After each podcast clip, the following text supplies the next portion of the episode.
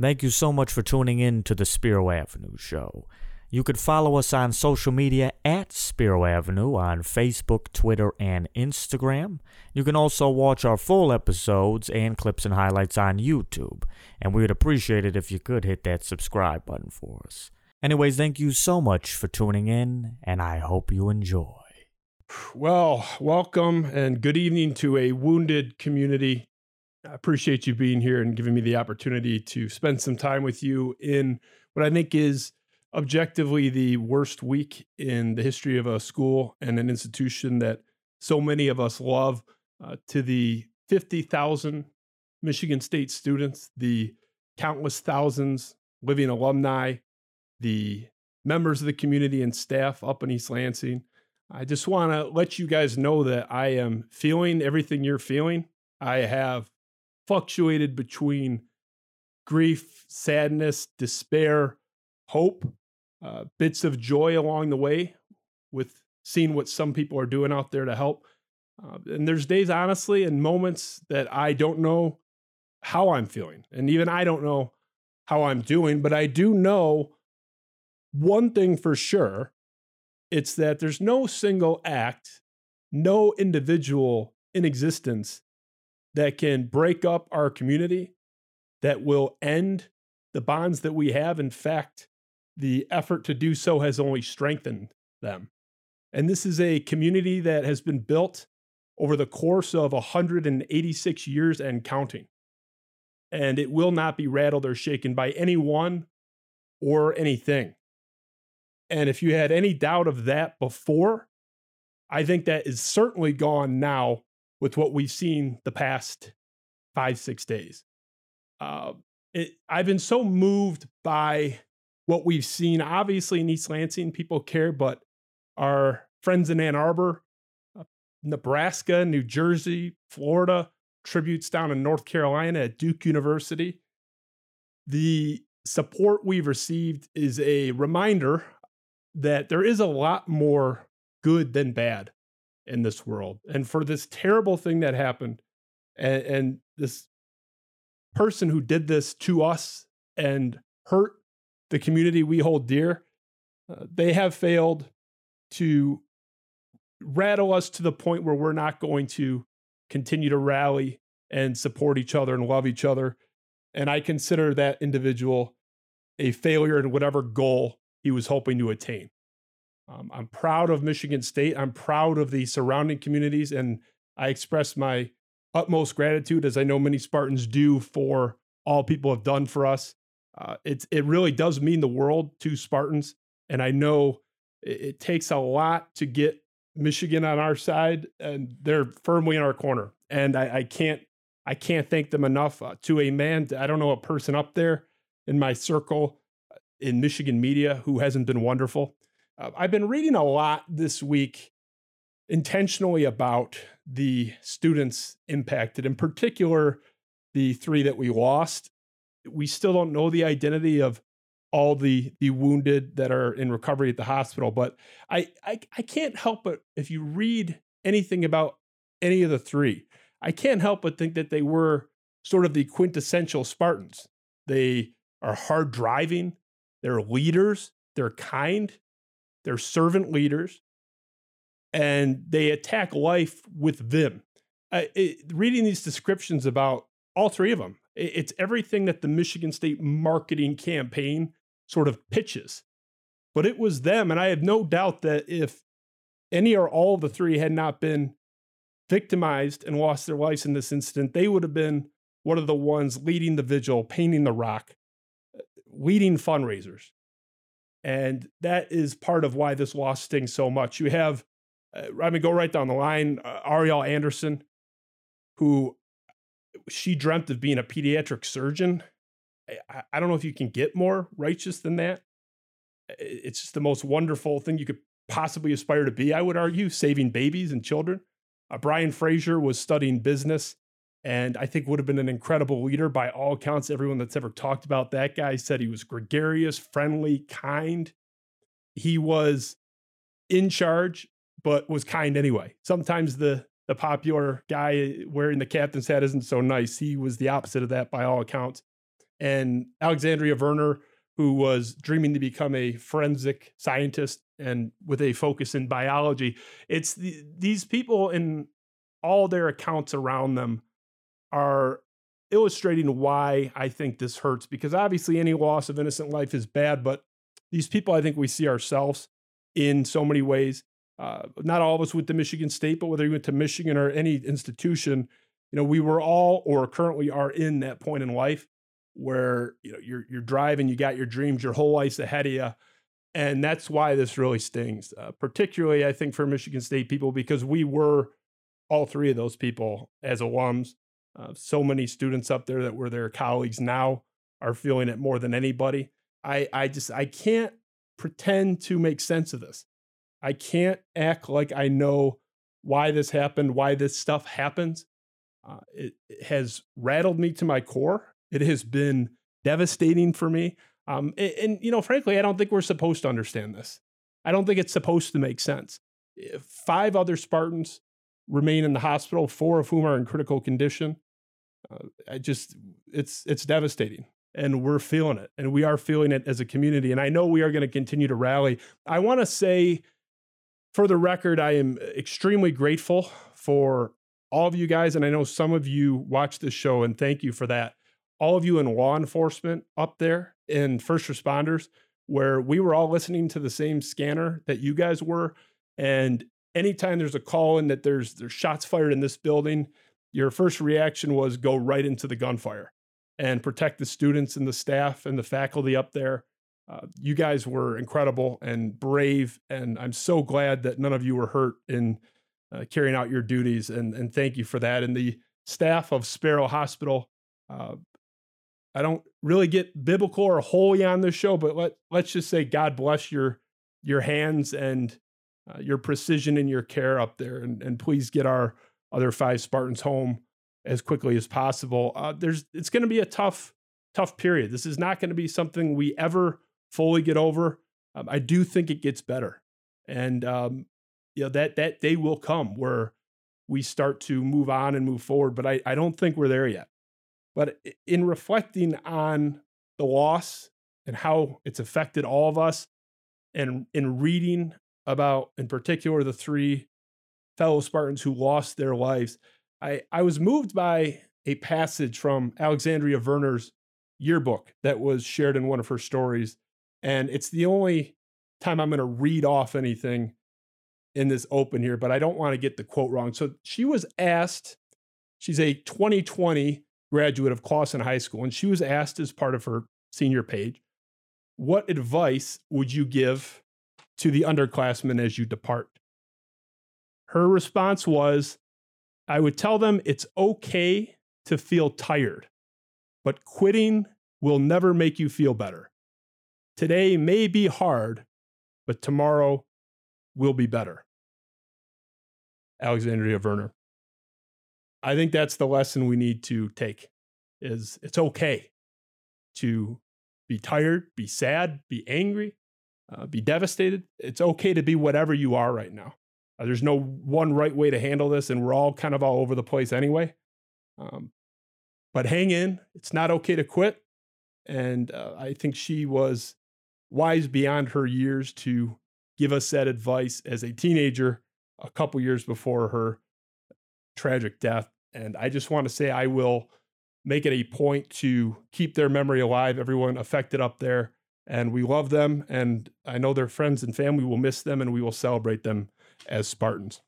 So, in in this week's challenge, uh, there's a guest I wanted to have on the show before such a terrible thing happened to Michigan State, and we were going to talk about you know, serial killers and all sorts of crazy stuff that didn't really affect us. And I ended up needing her help a lot earlier than expected. This is going to be a little different. I think we're effectively having a, a therapy session for me, kind of on camera for all you to to look at. But uh, I honestly uh, really looking forward to exploring some of these topics. Savannah Dynkowski is a clinical mental health therapist, a University of Michigan grad. Very fitting, Savannah, because you guys have been in our corner this whole week, and I know you have a, a sister at Michigan State right now. I welcome you to the show, and I thank you for being here. And honestly not the most wonderful of circumstances, but the most important perhaps. Absolutely. And I'm glad that I'm here with you today. Um, you know, it has been a tough week for everybody. And so I'm I'm just hoping that what we talk about today, whatever direction we go in, hopefully we can help some people, touch some people. So your sister is, I mean, we were talking a little before the show, a freshman at Michigan State right now. Yeah. And, and we talked about it a little bit, but what was that like being in contact with her while this was going on? Can you kind of tell that story for the back backstory there? Yeah. Um, she had called me. Um, I was getting out of one of my other jobs and she said like I 30 police cars just went past me, like, what's going on? You know, um, I said, you know, where are you? Are you in your apartment? Like, whatever's going on, lock your doors. You know, you just need to be safe. Um, I got home. I sat down in my kitchen on a step stool, and for two hours, that's where I sat, um, listening to the scanner and texting her back and forth the entire time. And I mean, in your position there, I assume you had some fear, obviously, for her securing herself. And, you know, you're in this kind of weird spot because you're the, okay, I'm going to help people through traumatic situations. And mm-hmm. like here you are, and it's, it's not you, but it's, it's your sister and your younger sister, which I think makes a difference too. Yeah. I mean, I, I don't want to betray whatever, you know, trust you have with her. I don't know how transparent she is about, you know, her stuff, but to the extent you can discuss it, like how's she been doing? Has she been kind of messed up by this week. I, I think it's kind of a typical experience up there. Yeah, I think what we need to keep in mind is that this is an abnormal experience that's happening. And so any reaction at the end of the day is going to be normal, right?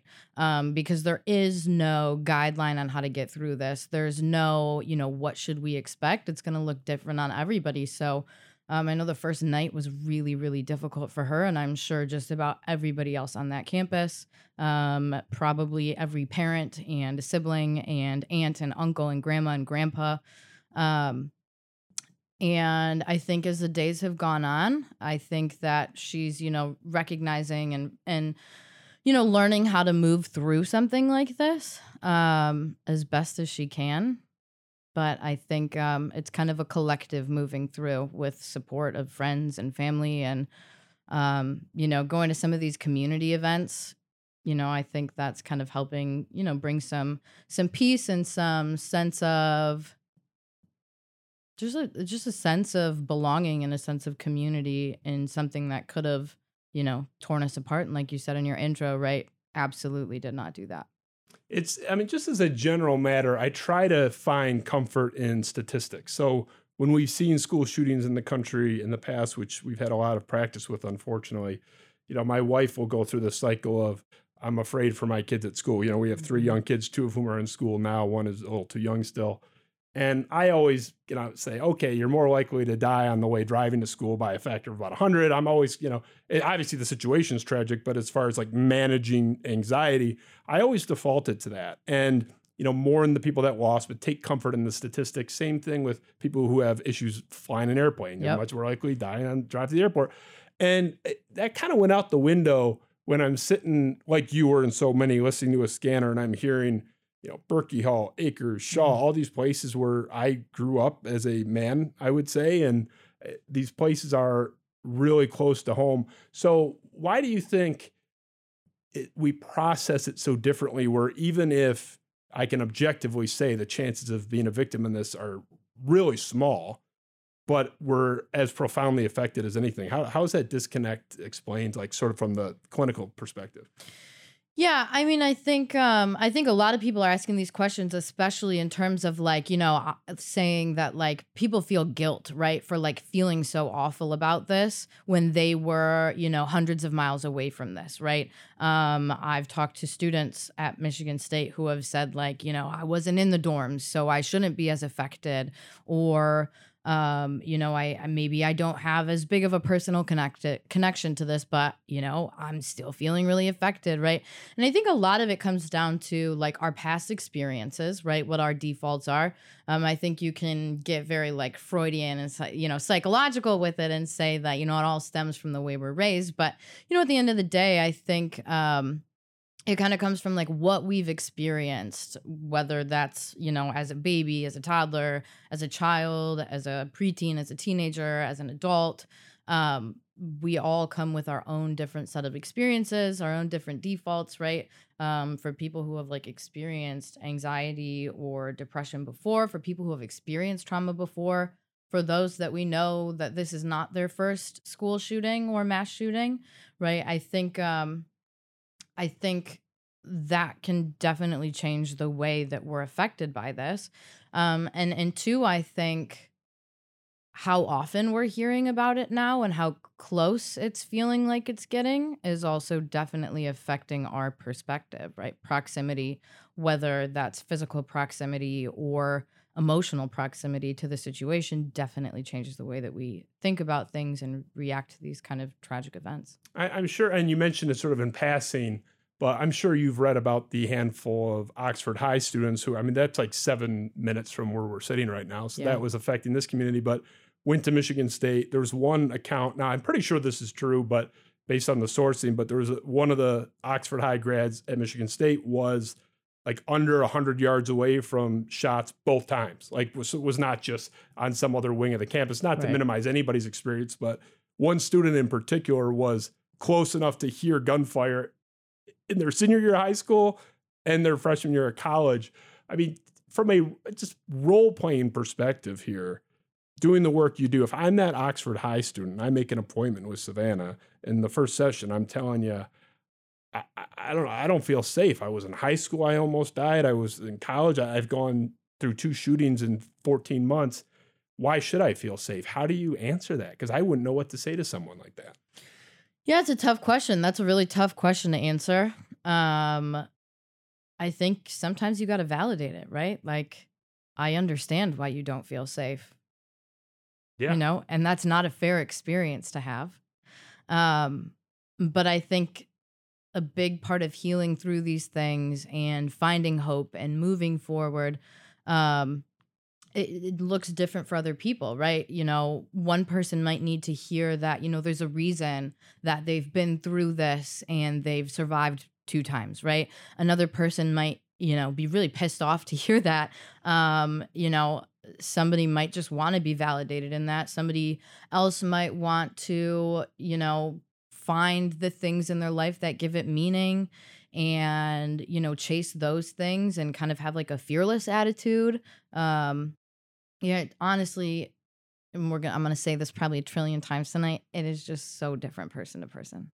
So, from the you know clinical day to day mental health professional perspective, which you're coming from, you're going into work every day for the past couple weeks, and then you know this happens, and then you go through right after this a week of sessions. How has it affected you? What are you seeing? I, I don't know. Do they use couches, or is that sort of like a no, yeah, thing? they got couches. Okay, Yeah. so like, what, what are you hearing like on your couch? How has it been affected in your room? What are you seeing, hearing from people? Um, I think what's kind of blown my mind the most this week is the amount of people who have pretty solid, deep connections to either the people who lost their life in this tragedy or the people who are fighting for their lives in the hospital. Um, and even, you know, I, I have some Michigan State students that I see. And um, I think it, it's just been kind of shocking, like how much this has affected so many different people at so many different levels. Um, and it's been a, I'd say, a pretty exhausting week, probably my most exhausting week yet. Um, you know, it's it's as a therapist, right? We we hold space for people. That is our job, right? Um, and it's you know, it's been really difficult this week at the end of the night to have space for myself, if that makes sense. I was preparing for tonight and going over, you know, with Ben with that intro that we made, and I, I got, I was upset all week. I was a mess. Uh, I, I, I said I cried four times in my life before this week, and the numbers been about by a factor of seven or eight increase. But I, I got a text from a buddy of mine who lives out of state, but I grew up with him, and he said, "Hey, I, I you know, I really." He had called twice. I didn't answer, and he texted me, goes, It'll be real quick. I need you," and just a quick little thing, no emergency. Uh, but so I finally answer, and I had been like crying like five minutes earlier, and he could tell. He goes, "What's? Are you okay? Like, did someone die over there?" And I mean, not in my immediate family or ether. Yeah. And so we ended up talking about it for ten minutes. And he's one of my best friends. He's a great guy, but he couldn't understand. He said, like, you didn't know anybody. You weren't up there. I get like we're all sad about it, but like, why are you this upset? How is it different from Virginia Tech? You know, Sandy Hook, which I mean is arguably the the most tragic ever, just given the the backdrop of that. I mean, what is the explanation? Because I am living it and I don't even understand. I get being upset, but why am I so much more affected by this than the average shooting, which is unfortunately like every third day here? Your emotional connection to the place that it happened, right? I mean, you said yourself you were listening to the scanner, right? And every time they said a hall, I'm sure you have a lot of memories that flood back up of the times that you spent in all of those places right and and every, so how everyone, yep. how do you disconnect your experience to that place your love for that place um the memories the good the bad the ugly the great the wins the losses you know it it would be surprising if you weren't super affected by this given your love and your emotional connection to this community the school the institution the sports and the memories that you have there. What's the sort of blanket? And I know everyone is different, but if you're just hearing somebody up there struggling emotionally, they miss class for a couple weeks, I mean, they haven't even resumed classes, but when they do, what's sort of your go to starting point if you hear about somebody like that? Like, do you tell them, call a therapist, call a 1 800 number? Like, what's sort of the step one? And I ask because a lot of people are already kind of in the situation and they see the hotline number, but you know, they're not calling it or they don't know what to do. What's sort of the starting point for someone that's struggling right now?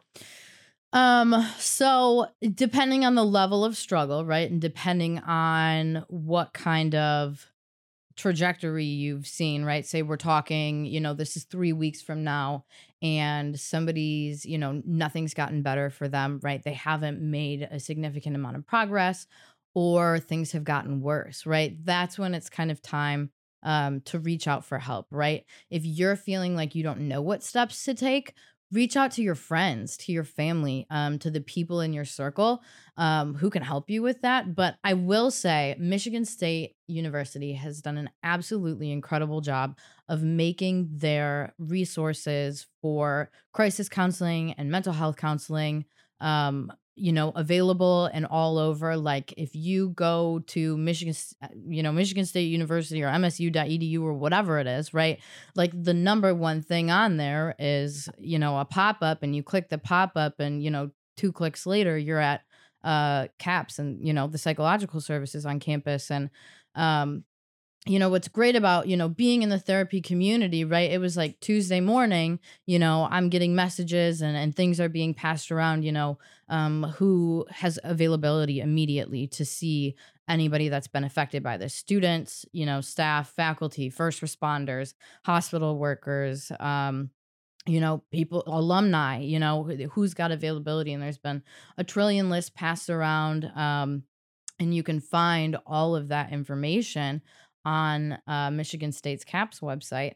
Um, so it's all right there and it's all relatively easy to access. Um, you know, as a therapist, I always have to say if you're struggling with thoughts of self harm or suicide, you know, going through a time like this, things just feel hopeless or helpless, um, always call 988. Um, you know, to talk to somebody at the suicide hotline. Um, and if you feel immediately very unsafe, always call 911. There's a universality to a lot of the reaction here. You know, unless you're completely insane and a sociopath, everybody's devastated.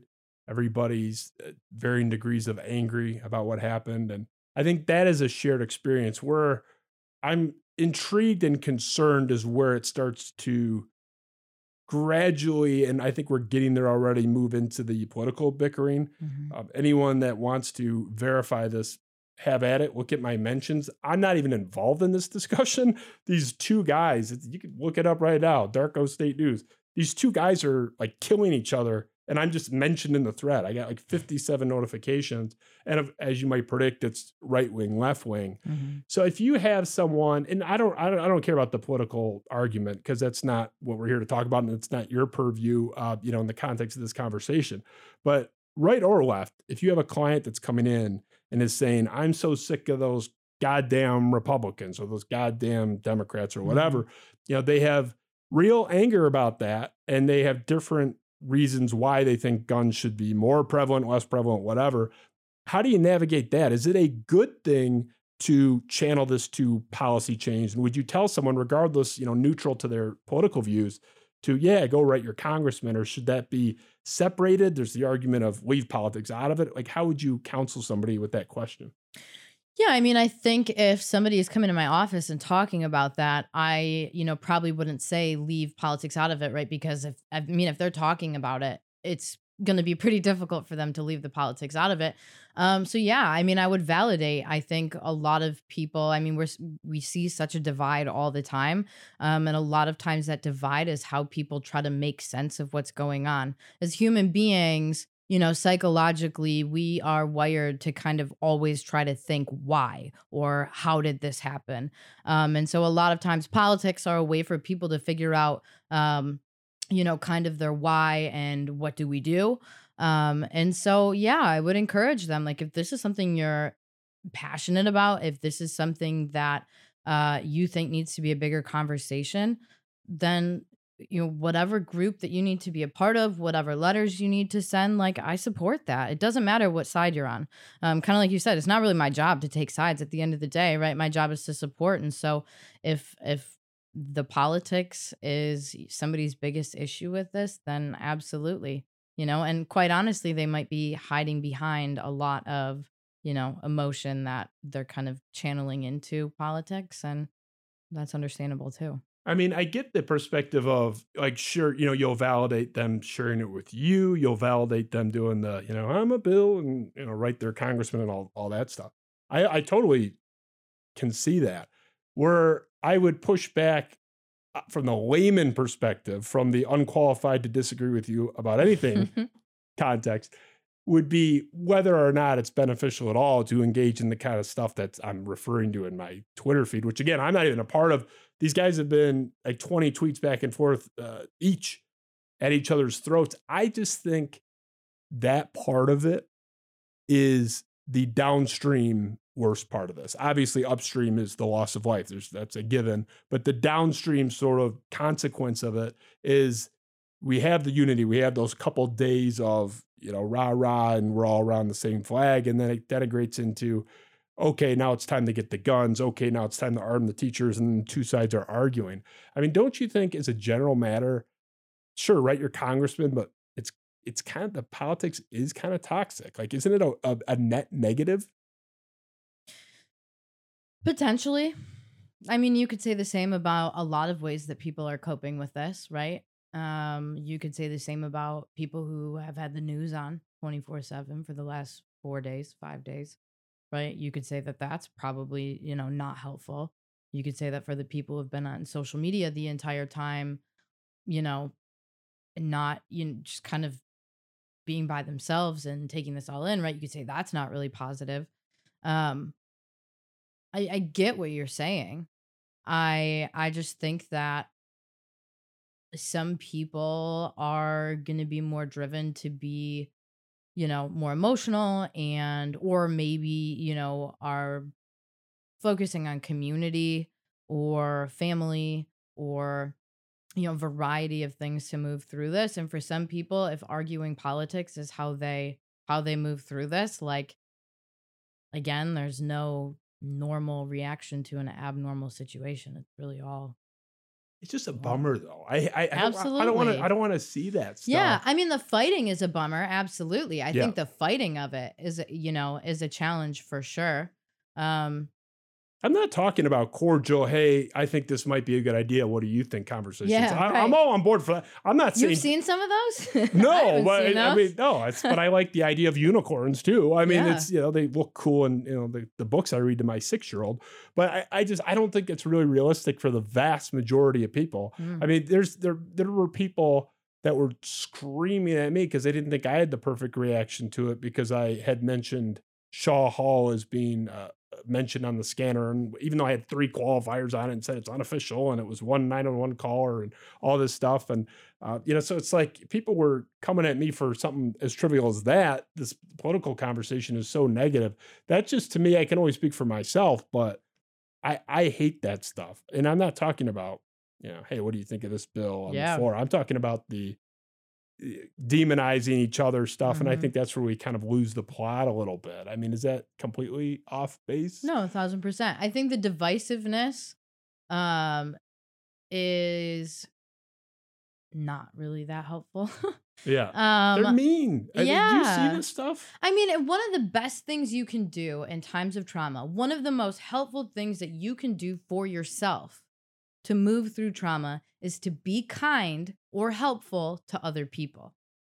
Truly, like I'm talking scientifically based, one of the best things you can do is be kind to other people. Why does that work? Is you less you just feel better about yourself? Is that uh so you, you feel a part of something, right? It's kind of the same reason why like being around friends is helpful or being a part of a community, right? But but when you're kind to people and when you're helpful to people, even when you're checking in on people, right? Like that's progress, that's growth, that's, you know, moving forward. Um you know, I guess I don't have the exact science behind why it's so helpful, but I can tell you it is very helpful. so so I should tell those two guys. I'll pull it up. It'll be the first time I, I tweet in the middle of my show. I'm gonna pull up and tell them like, like listen, because they both at least one of them follows me because that's how they're stumbling into my mentions. But yeah, it's you know I'm seeing 57 notifications, and I thought maybe some prediction I made about some baseball player three years ago came true, and people are you know congratulating me or the reverse. it was wrong, and everyone's yelling at me. I would take that over this stuff. It's just you know I I, especially in the context of what we're going through, like I've been up and down all week, you know, preparing for tonight and just with the general matter of uh, what's going on up there. And I don't know, I'm an anti, like, don't, I, I'm pro, like, don't talk politics and Yeah. religion at dinner guy. Like, that's a cliche. Yeah. I just, I, I just don't think people are really equipped to handle it in a responsible way. How do you compartmentalize? Because I mean, you mentioned that you are not really a, a crier, but you were affected this week. Like, how do you, you know, go into work and help people when you're dealing with your own stuff? Are you able to turn it off and on pretty well? Um, I would say that I, whether it's a gift or a talent or something, I always say that I am like so, so, so eternally blessed. Um, that I love my job. I absolutely love my job. I could be feeling sick. I could be in a bad mood. And when I go to work and I get to spend time with my clients and talk to people, even if it's the worst circumstances, right? Um in the moment because nothing's about me right? I you know it, it kind of is easy to turn off because it's not really about me right? You know my job um and what i love to do right is support people help people um listen to people. That's been a big thing this week is a lot of listening you know a lot of supporting a lot of talking about you know what is grief what is trauma um you know how do i move through this? How do i deal with this? Why am i feeling this way? Um you know and so yeah it's it's been harder this week than i think it's been just because of you know how much connection there's been to this. Um you know i'm sure my personal connection you know with my sister probably plays a role.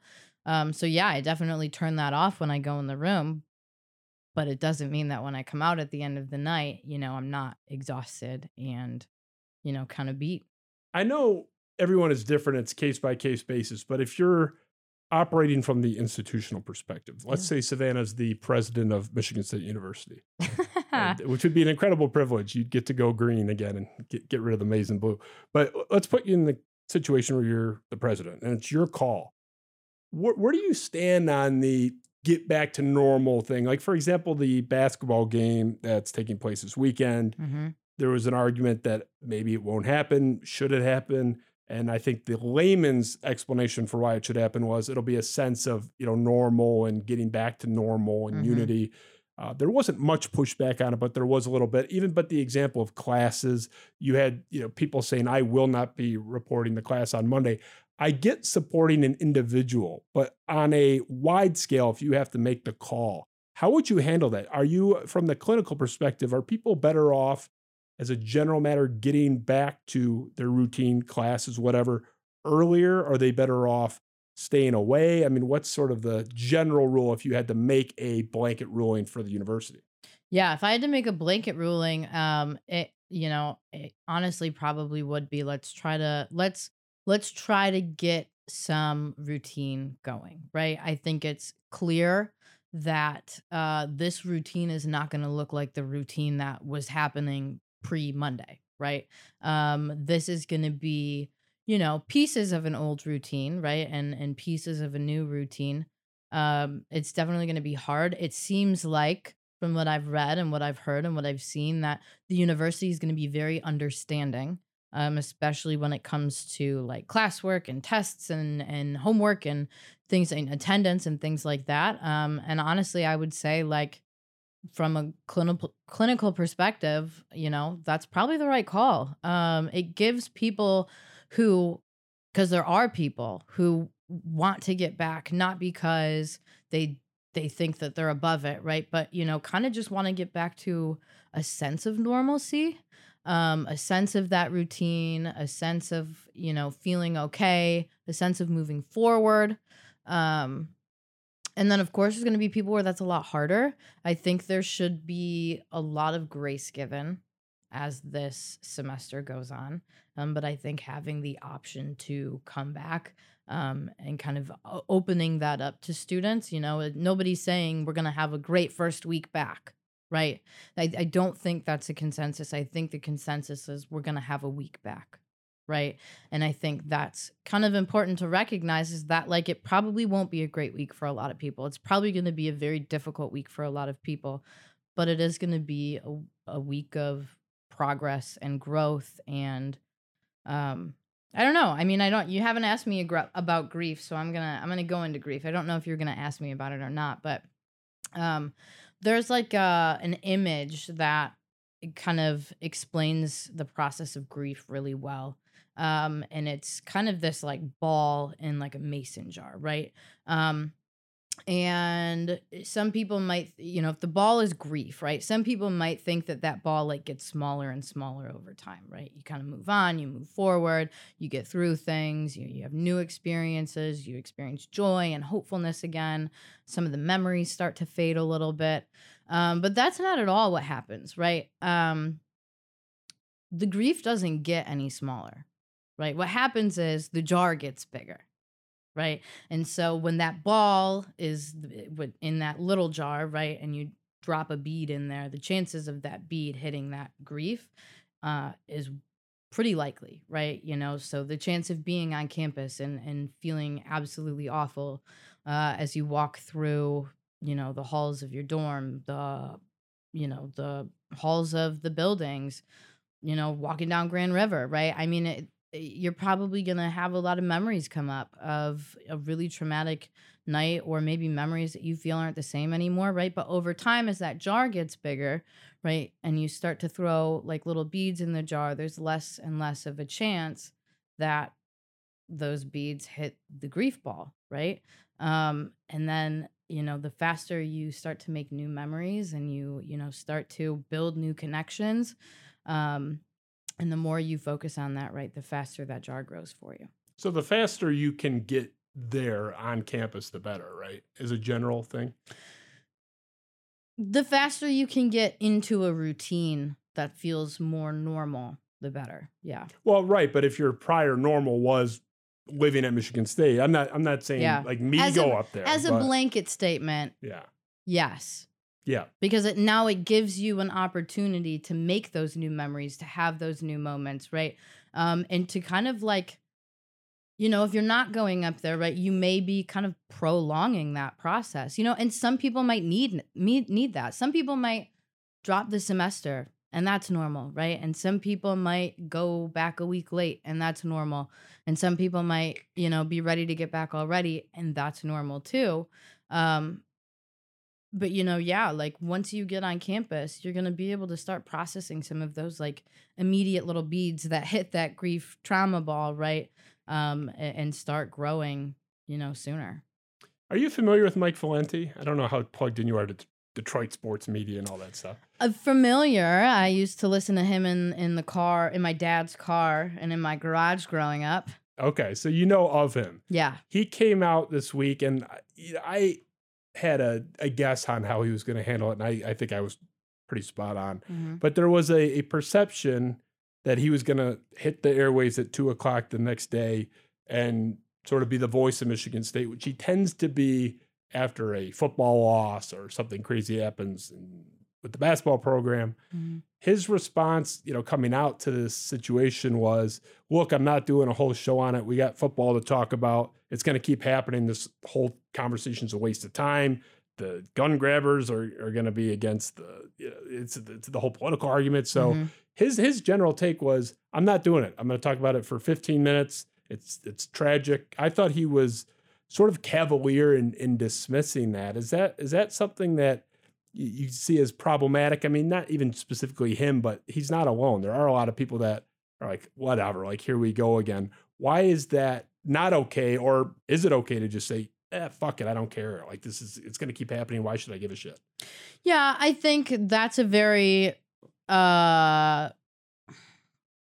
difficult example, right? Because he is a part of the media, right? Like the you know, Metro Detroit media has been a part of the media, you know.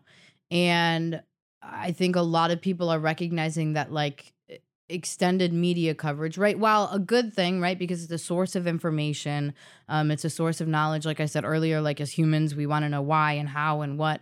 Um, eh, but overexposure in the media can be really, really harmful for people who are trying to, you know, move forward from it. Maybe that's the angle he was coming from. Maybe he was like, I don't want to add to everybody else's suffering because I've heard about it all week and I don't want to be another person that's talking about it, right? I mean, that could totally be where he's coming from. He might also really be struggling with it and not really know like how to talk about it, what direction to go.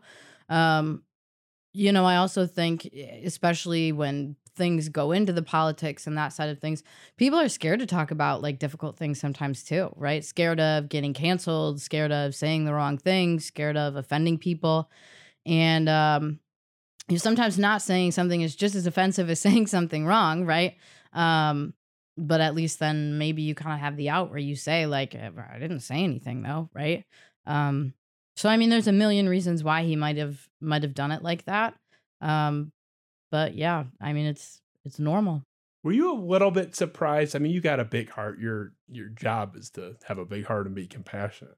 But were you a little surprised by your university and to the extent that they stepped up and were supportive? Obviously, everyone knew they would do the performative, you know, tweet thing that everybody does. I anybody saw that coming.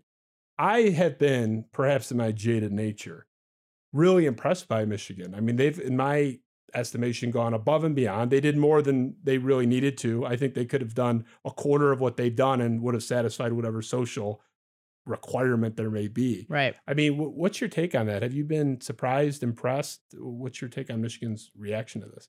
I mean, I, I would be a really bad U of M grad if I said I was surprised. I, I, I'm a little surprised, and that's not meant to be an insult. It's like I'm surprised if anybody hits a home run anymore with stuff. I mean, it's not a, even a jab at Michigan per se. I, I, you know, again, I would expect sort of the the baseline level, but you know, the the Maize Rage, the student section with the basketball team, they were having like extensive meetings. A little bit of this was public, but I heard from a current student there that I know through his uh, brother, his older brother. But they were having extensive meetings and conversations. They really cared. Like they actually like what's the best way to do this where we're not, you know, disrespecting our own team because it's still our school and our, you know, they don't want to show up their own guys, but Yeah. they, they spent hours this week back and forth and really thoughtfully where they could have just said, let's wear a ribbon and, you know, Call it good. tweet about it or, and, uh, you know, do the performative stuff. You know, some people use virtue signaling as a term, which is overused, but I don't, I was impressed. And I know I'm not the only one. It's like, holy shit, they're really, they're having intense meetings of the minds about uh, their greatest six Maize Ragers up there and having this measured take on what color shirt to wear and stuff. I was impressed by the extent that they were diving into this. Yeah, I mean, uh, why do rivalries exist? Right? Because people care, right? And so if people can care so deeply and so heavily one way, right? They can care so deeply and so heavily the other way. It's kind of like the the the yin and the yang of it, right? I mean, if these rivalries didn't, you know, come from a place of caring and emotion and, you know, camaraderie and all of that, right? Then like they wouldn't really be rivalries. They wouldn't really be entertaining. They wouldn't be anything. And so um I think you know as much we're rivals because we care right and we're rivals because we're so close right it's almost like a sibling rivalry like you're kind of like you know I can pick on my little brother, but you can't pick on my little brother, you know? And maybe maybe not when No, it comes to sports, yeah. but you know, I think I think it's because at the end of the day we care. Yeah, I mean, even in house, I, I complain about Tom Izzo in the transfer portal all the time. But if a Michigan fan says anything about him, it's like, hey, Yeah, you- watch it. yeah, you better watch it. yeah. So it's it's like the context of criticism is completely changed, you know, and the reaction to it. I don't know. I I have been impressed in the most wonderful way, and again, I think they could have done a lot less and still said, you know, oh, you guys did the right thing. So Yeah. you know, I didn't think they had to go to the extent that they did. I'm curious from the clinical, smarter than me perspective. there is a discussion going on right now, and there's mention of the juxtaposition between these two schools where October was the low point in the history of the rivalry. You know, you have the incident in the tunnel. Mhm. Yeah, you, you know, you guys uh, were obviously understandably upset about that. We were very upset about the fallout, and we thought it was overkill. And so I would argue that was the low point in the history of that rivalry. And we go to certainly, I wouldn't call this the high point. It couldn't have a more sad sort of origin, but from a relations and friendliness perspective, it's the high point.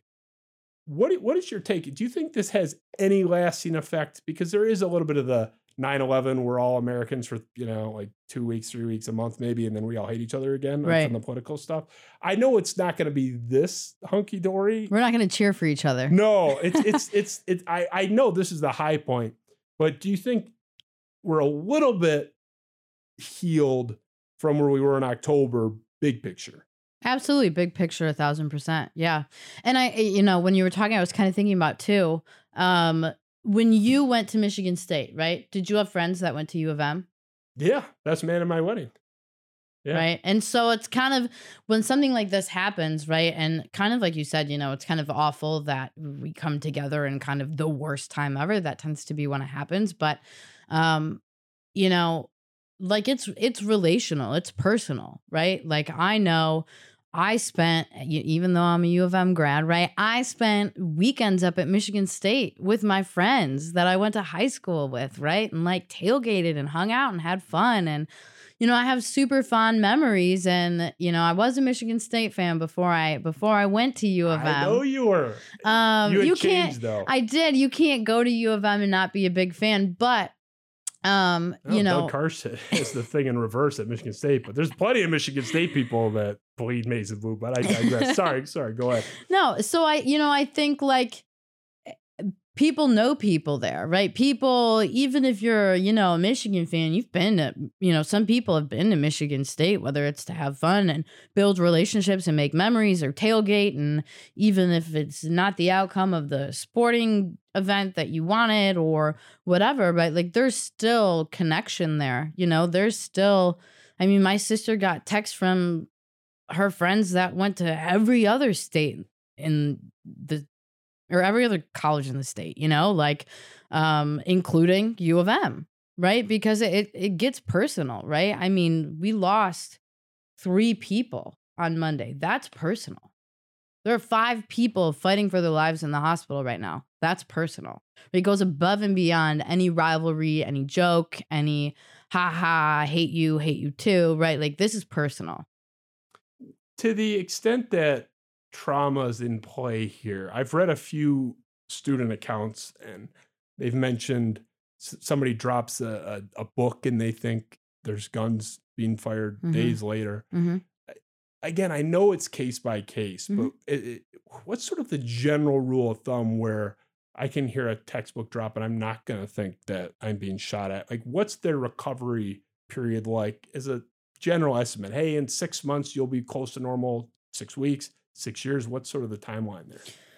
Um, I would say, and maybe this is a little bit shorter than expected, but I would say about two weeks.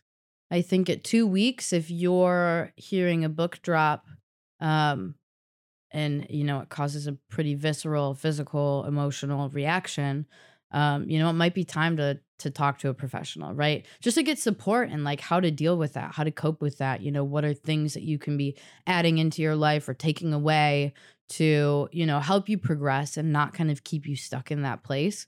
Um, you know, I would almost extend that timeline because there hasn't been you know, for most, a lot of students haven't been on campus, right? So then once students go back to campus, right, then I would maybe say like two weeks from then, right? Two weeks from when they're in the place that this happened um as kind of like a guideline right whether it's parents looking out for their kids friends looking out you know for their friends um or for you know students faculty staff first responders themselves you know give yourself about 2 weeks of of of grace in this scenario, you know? And if you're really not seeing things get better, um, or you're seeing things get worse, yeah, then it's time to reach out for help, I think, you know?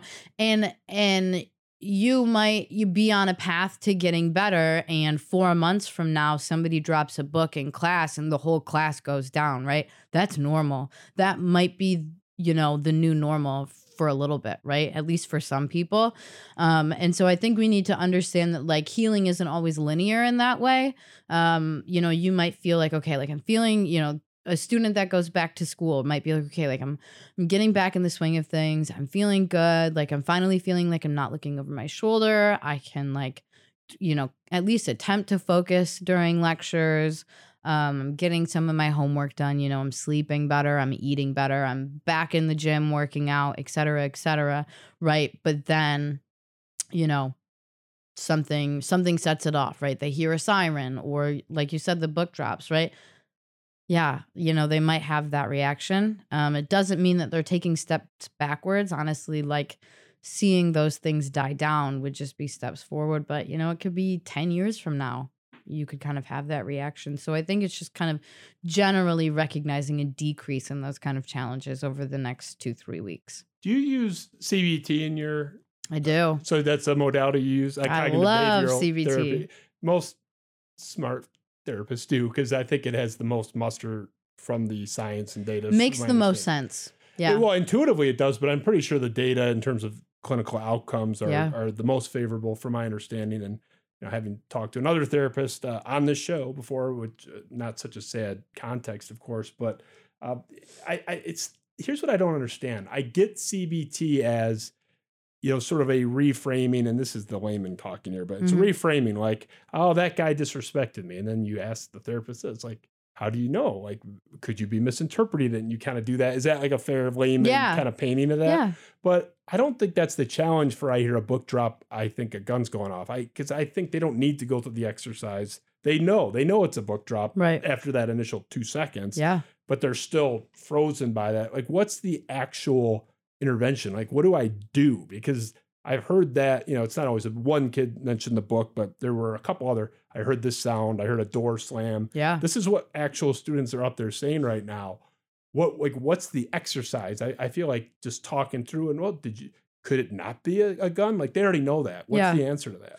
Exposure. The more time you get exposed to, right? Because you, I'm sure you hear people drop things all the time, right? And you, you don't think twice about it, right? So the more you're exposed to um loud noise oh just a door loud noise oh just a book loud noise you know all those you know and not just for the book but for everything right the more you're exposed to more typical outcomes to certain scenarios, right? The more your brain is going to start to remember that, like, you know, oh, yes, like this is more typical, right? And that's why it can be so important to get back into a pattern, right? Because then you can start kind of rewiring your brain in that way to remember that you know, while this traumatic event might have like shocked your brain into, you know, being scared, anxious, nervous, um, you know, depressed, all of these things, right?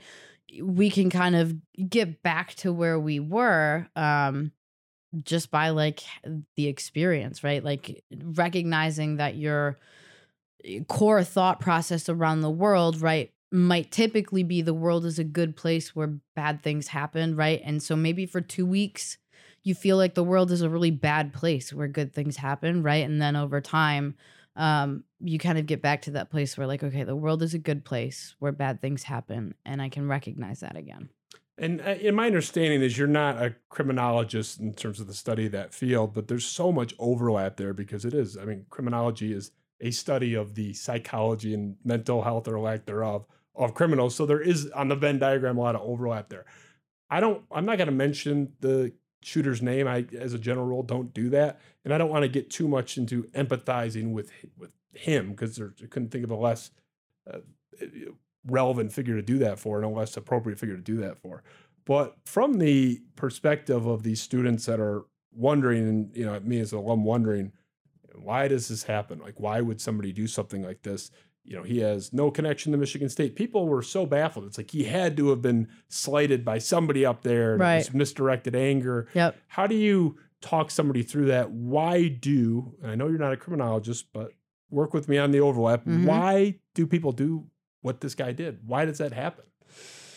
I mean, uh, I would say that any type of mass murder or mass shooting is like irrational, right?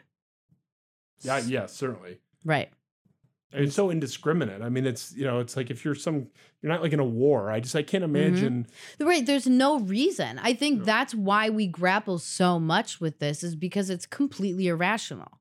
Right. I mean, a rational thought doesn't say go murder people or go scare people, right? Like your rational brain doesn't tell you to do that. So when somebody has the irrational part of their brain making their current decisions for them, right? We will not understand why. We can't understand why. As much as we want to put something behind it, place meaning on it, find answers, right? Like at the end of the day, we might be stuck with the answer of nobody knows, right? Because it's pretty irrational. You think, as a general rule, people like him are, and again, not just him, as a general rule, are savable if they receive counseling? There was a famous TED talk. I can't remember the gentleman's name, but he said, "I." It's a really famous TED talk on YouTube.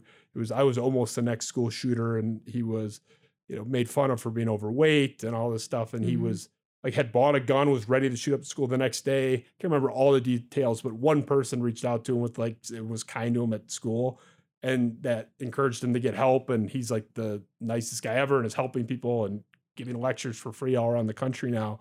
Like I, I just is there saving and averting this stuff from a mental health perspective, not just oh more guns at the door, guards at the door, things like that? Is, as a general matter, Is this the- preventable? is it preventable Yeah. from your seat? Could could you prevent stuff like this? Not all of them, but some of them. If these people ended up in your chair, I wouldn't be a therapist if I didn't believe that people could change.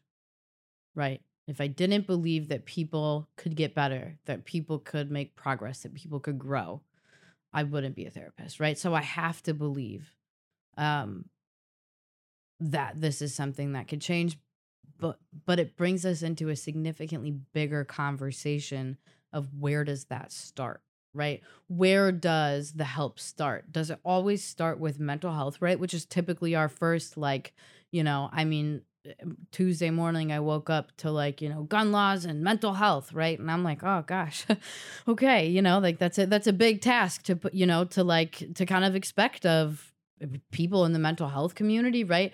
But you know i think it's it's more systemically challenged than we think it is right? I mean some of this stuff starts in in schools right? And in education right? People don't have an education. You know can you expect people to take care of their mental health? And i'm not talking about a college education. I'm talking about like a third grade reading level right? Um if people don't have grow up their entire life not having you know knowing where their next meal is coming from right? Or knowing how they're going to get to school or get home from school or if anybody's going to be home when they get home from school right? I mean can you can you expect these people to take to prioritize their mental health right?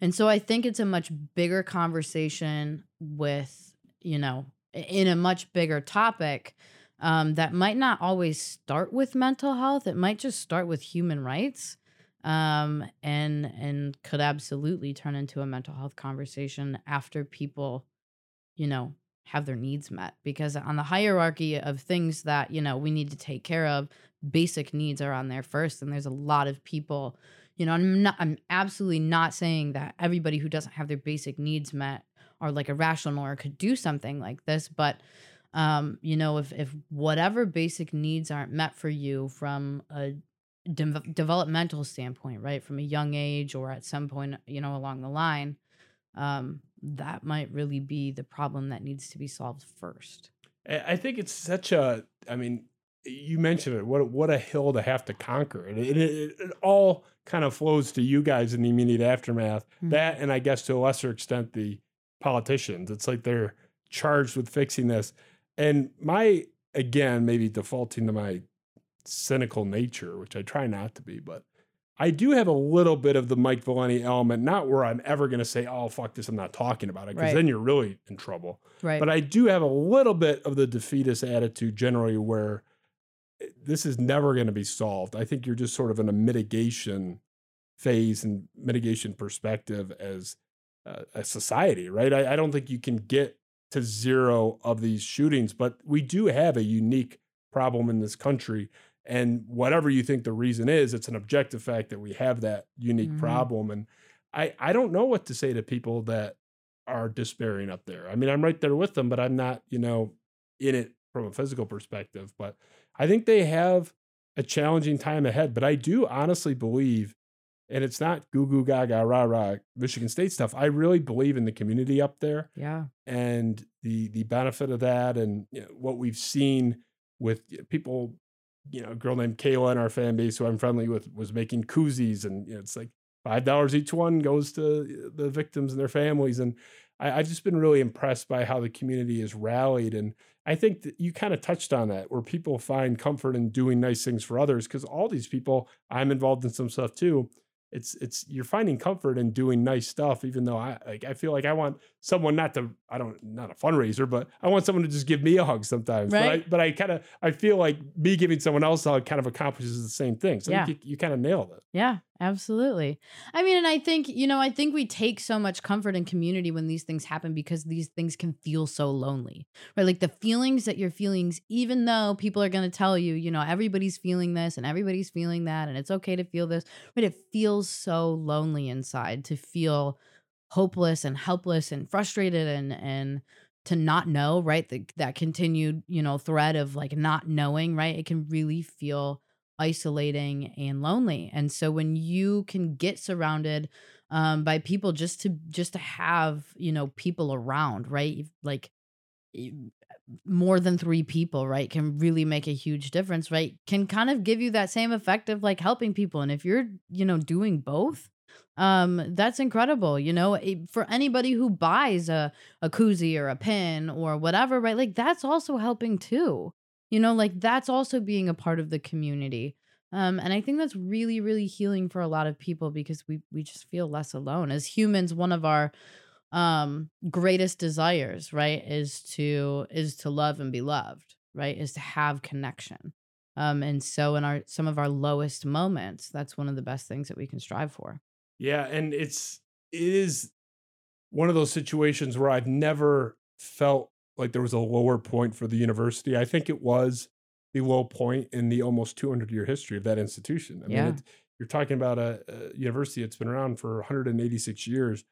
I would challenge someone to present a darker moment, but in the immediate aftermath of that, you're seeing some of the, the lightest moments where hand in hand with kumbaya with you know Michigan fans and they're coming to our vigil, we're going to their vigil, and the, things people are doing for each other. I really feel this has an opportunity to make this community up there and by extension everyone around the world with any ties to Michigan State stronger than ever and end up becoming obviously you would never say a good thing because that's an obvious uh, incorrect false statement but long term a strengthening event for this community. Is that a fair takeaway from what you're seeing?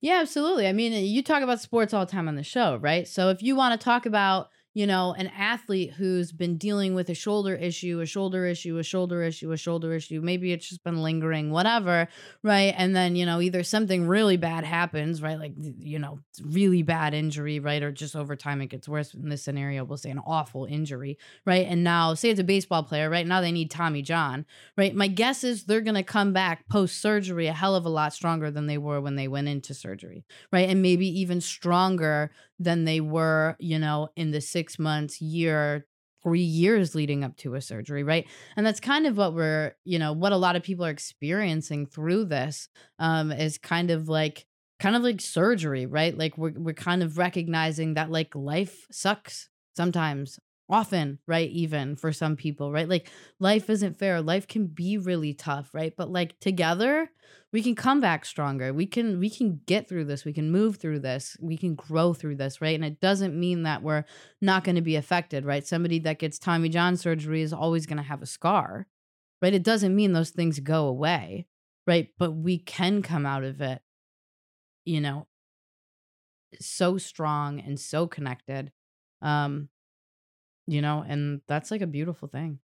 It, it, it is, and it's I've been so touched by what we've seen, and it, eh, we're just getting into it. I mean, there's a lot of people I know working on things that you know the public doesn't even know about yet in terms of drives and fundraisers yeah. and events, and really been moved by that. Ben, can you throw the graphic up there? We we did want to share it for anyone out there that is in need of help or thinks they may be in need of help. Now, this is directly from Michigan State. Uh, you know, we, we're not going to read the whole thing verbatim, obviously, for the majority of you watching, you can see, but this is speaking to Michigan State's availability of resources and what they've done. And uh, we do encourage you to call 517 355 8270 if you feel like you're in an immediate crisis or you need immediate help. Uh, it, it is important to use these things. And I know a couple people have shared their experiences publicly about engaging in these and how wonderful it's been for them uh, you know, I appreciate those people on Twitter. One of them is a prominent account. Peach James talked about, hey, I just talked to a girl named Ashley, and it really helped me. And I seriously, I, I encourage anybody out there. And he's an alum; he's not a current student. These resources are so widely available, and it's it's really important to make use of that. On that note, as we wrap up, are you taking new patients right now, new clients? Are you booked up? I have some availability during the like mornings and kind of daytimes. My nights are completely booked, but I do have some availability during um the morning and the day. Um I can see anybody who's in the state of Michigan. Um I can see, you know, I mean you can go to my website um and you look me up online and and you'll find, you know, what insurances I take. Um, but you know, in this scenario, right, I'm kind of willing to work with people on what they need, um, kind of, you know, for the interim. Um, so yeah, I have a little bit of availability, not a ton. I, but the reason I wanted to ask is so is it okay if I say to call you if yeah, yeah, the, maybe the first four callers like it's like a radio contest. Yeah, because you only got a couple spots open. But yeah, and you know what? Like if somebody calls me and I can't fit them in, I have lists and lists and lists and lists of resources that have been compiled for this situation specifically, right? Um, you know, and and I have great referral sources and awesome colleagues that I can always refer to. So if people people feel comfortable calling the person that they've, you know, been watching or listening to, then I'm happy to facilitate that too.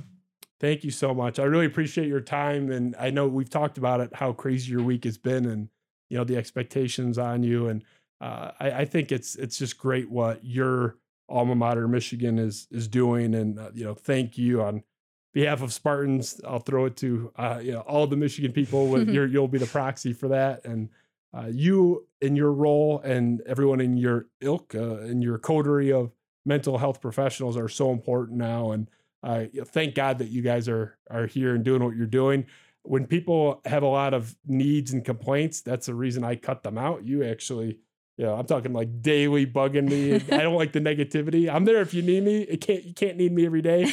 you like are the opposite. You're like for my job, I want to just listen to people vent and have you know their problems shared with me. So uh, as someone that tries to avoid that for my own you know good chi and stuff, I, I sincerely admire you and everybody that does what you do, and I can't thank you enough. I know how critical you guys have been for helping Michigan State and everyone in that community through this. So thank you for that. Yeah, thank you. And thank you for having the space where this kind of conversation can happen, um, where we're not getting in political debates and we're not, you know, fighting over anything, right? Where we can both sit down and recognize whether I say go blue usually and you say go green, right? That we can both sit here tonight, you know, and and support Michigan State and say go green and recognize it. Like this is a tough time. And so I'm glad to have this opportunity, you know, to have this open conversation and uh, be able to share a little bit about what I think and, and listen to a little bit about what you think. Well, we do have so much common ground, and for all the Michigan, Michigan State bickering, you know, you and I have a lot in common. We happen to be in love with the same man. So you're you're you're engaged to the best looking guy in Detroit media who I can't go four shows in a row without mentioning that he's got the most fantastic hair and you, are in for it for for that marriage because you're going to be like warding off people with a stick, we, we, walking around looking like that guy does. Uh, yeah. I don't I don't envy you in that regard because you're gonna you're gonna have to like you're gonna have to be hyper vigilant in that regard too. I mean, I, am probably your biggest threat, but yeah, I'm gonna I'm gonna have to keep my eyes open when I sleep, right? Yeah, so well, just just for me, I, other yeah. people may be respectful, but I've had my eyes on that guy for a long time, and I'm actually a fully straight, happily married guy. But if I were ever to swing the other way, it'd be uh, into his arms. He's a beautiful man with beautiful hair, and wish him well down in Lakeland. Uh, sincerely appreciate you everything you're doing again in the context of this crazy week and your schedule. I know you were drained yesterday and had appointments all day. Appreciate everything and you being here. Mm. Uh, ben, hats off to Ben. You're the, you're the belle of the ball, man. I owe you big time for the incredible intro you made with an assist from Eric Williamson. Uh, really appreciate you guys and coming through as you have. And for everyone out there in Spartan Nation and the Michigan fans who have supported us, uh, we appreciate you. We love you. And I repeat every time I come on in front of a microphone, Twitter spaces, whatever now. Uh, if I can ever be of any assistance to anybody up there, I've been flattered that a couple Michigan State students, current students, have taken me up on that just to vent and talk and talk about podcasting and radio stuff. And I'm honored to have had that offer taken up a couple times. Uh, please don't hesitate to reach out. Uh, we are here for you, and I will do anything and everything in my power to help you guys and that's what we're about. And uh, sincerely appreciate you guys taking time with us tonight in your crazy schedules. Spiro Avenue Show, Justin Spiro, Savannah, thank you so much. Thank you.